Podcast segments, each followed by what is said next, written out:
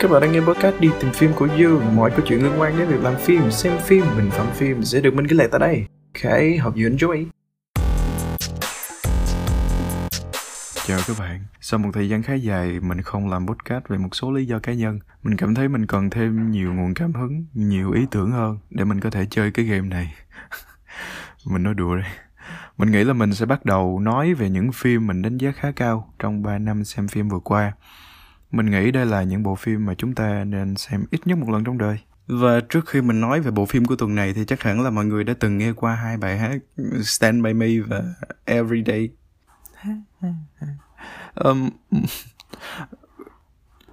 không biết là mọi người như thế nào nhưng mà đối với bản thân mình mỗi khi mình nghe hai bài hát này thì mình có cảm giác là mình được nhớ về những khoảng thời gian trước uh, năm mình 12 tuổi. Đó có thể nói là những năm hồn nhiên nhất mà ai trong chúng ta cũng đã từng trải qua. Chúng ta có những người bạn chơi chung đầu tiên mà có thể là sau này chúng ta không thể có lại được nữa.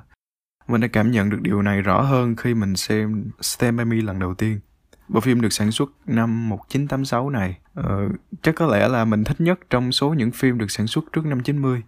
Mình đã từng nghe đến câu nói uh, khi người ta không cảm thấy hài lòng với hiện tại thì người ta thường có thiên hướng nhớ về quá khứ và trong thường nhật thì chúng ta vẫn hay nghe những câu nói giống kiểu ôi những ngày đó thật đẹp mình muốn được quay về tuổi thơ đó chỉ là hảo huyền thôi bởi vì we aren't kids anymore chúng ta không thể trẻ lại được nữa Ok, Stand By Me kể về một cuộc thám hiểm, có thể gọi là một cuộc hành trình của bốn đứa bạn thân tuổi mới lớn, đi tìm một xác chết của một đứa bé mất tích. Vì là đang tuổi mới lớn nên tụi nó khá là nổi loạn trong suy nghĩ cũng như là những hành động được thể hiện ra bên ngoài. Hình ảnh một đứa bé đang hút thuốc và xem tạp chí khiêu dâm đã khiến mình bật cười bởi vì mình cảm thấy có sự kết nối đâu đây. Bốn thanh niên mới lớn này đã trải qua những khoảnh khắc sinh tử bên nhau, những phân đoạn dở khóc dở cười. Đứa này khóc thì đứa kia ăn ủi, đứa kia khóc thì đứa này ăn ủi. Cuộc thám hiểm tưởng như đã dừng lại với một kết quả đúng như ý muốn ban đầu của bốn đứa, nhưng không phải đơn giản như vậy. Câu chuyện phim còn truyền đi những thông điệp ý nghĩa và sâu sắc. Nổi bật hơn hết đó chính là tình bạn, những chiến hữu trẻ luôn kề vai sát cánh bên nhau có đùa có chọc ghẹo đấy nhưng mà chúng là những đứa trẻ biết lắng nghe nhau biết tôn trọng nhau Bên cạnh đó, phim còn phản ánh chân thực những góc khuất của những gia đình kiểu Mỹ những năm 80, rằng là gia đình sẽ ảnh hưởng thế nào đến sự phát triển của bọn trẻ. Mỗi đứa đều có những hoàn cảnh riêng và những hoàn cảnh này đã ảnh hưởng đến sự phát triển tâm lý của chúng trong xuyên suốt bộ phim.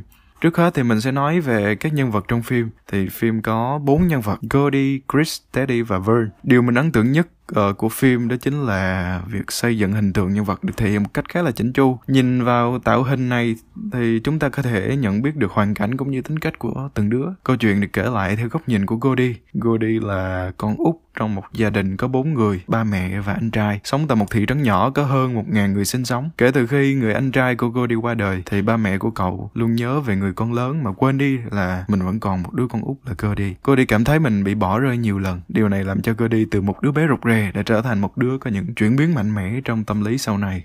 Chris và Teddy là hai đứa nổi loạn nhất trong nhóm. Hoàn cảnh của hai đứa này thì giống nhau ở chỗ là tụi nó đều được sinh ra trong những gia đình khắc nghiệt. Vì sao mà lại nói là khắc nghiệt? Bởi vì Chris đến từ một gia đình khá là nổi tiếng về trộm cắp, nhưng mà Chris là một đứa trẻ có bản lĩnh và hiểu chuyện. Điều này được thể hiện qua những cảnh lúc Chris và Goody nói chuyện với nhau. Còn Teddy thì đến từ một gia đình nghiện ngập. Cái tai bị cháy xém của Teddy đã cho chúng ta thấy được sự khắc nghiệt của gia đình cậu. Điều này đã ảnh hưởng xấu đến sự phát triển tâm lý sau này của Teddy với những suy nghĩ và việc làm điên rồ. Ví dụ như việc đứng giữa đường ray xe lửa và chờ tàu tới hoặc là vẻ mặt tức giận vô cùng tức giận của Teddy khi mà đòi nhảy vào giết ông già phế liệu và con chó Chopper.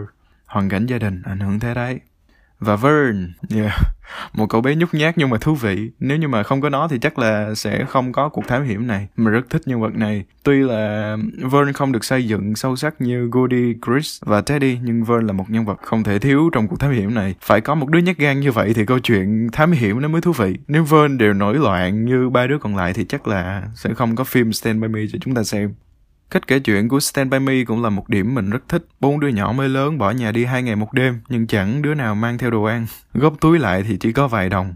Mở đầu như thế thì đã đủ thú vị chưa? Tính cách của mỗi đứa được thể hiện thông qua những hành động nhỏ, những câu nói, những thứ rất đổi bình thường. Được kể lại thì dòng ký ức của Goldie một cách hết sức chân thực. Nhất là những đoạn trò chuyện giữa Goldie và Chris. Nội dung của những lần đánh lẻ này tưởng chừng như đơn giản, nhưng ngẫm lại thì khá là sâu sắc. Đi một ngày đàn học một sàn khôn. Mở đầu câu chuyện thì thị trấn hơn một ngàn dân này tương đối rộng lớn trong mắt của Gordy. Nhưng khi bốn đứa trẻ trở về sau cuộc thám hiểm, thị trấn trong góc nhìn của các nhân vật dường như trông đã nhỏ đi. Điều này có nghĩa là bốn cậu bé của chúng ta dường như đã lớn lên một chút. Họ đã sẵn sàng tiếp nhận những bài học đầu đời của riêng mình. Và bản thân mình, khi nhớ về những ngày còn nhỏ thì cảm xúc rất khó tả. Những người bạn trước năm 12 tuổi của chúng ta đâu rồi? Gọi tên tôi nha bản thân hỡi. Đùa thôi. Cảm xúc của mọi người như thế nào sau khi xem Stand By Me? Hãy để lại suy nghĩ của bạn dưới phần bình luận nhé. Hẹn gặp lại các bạn trong số podcast tiếp theo của Đi Tìm Phim và bye bye bye.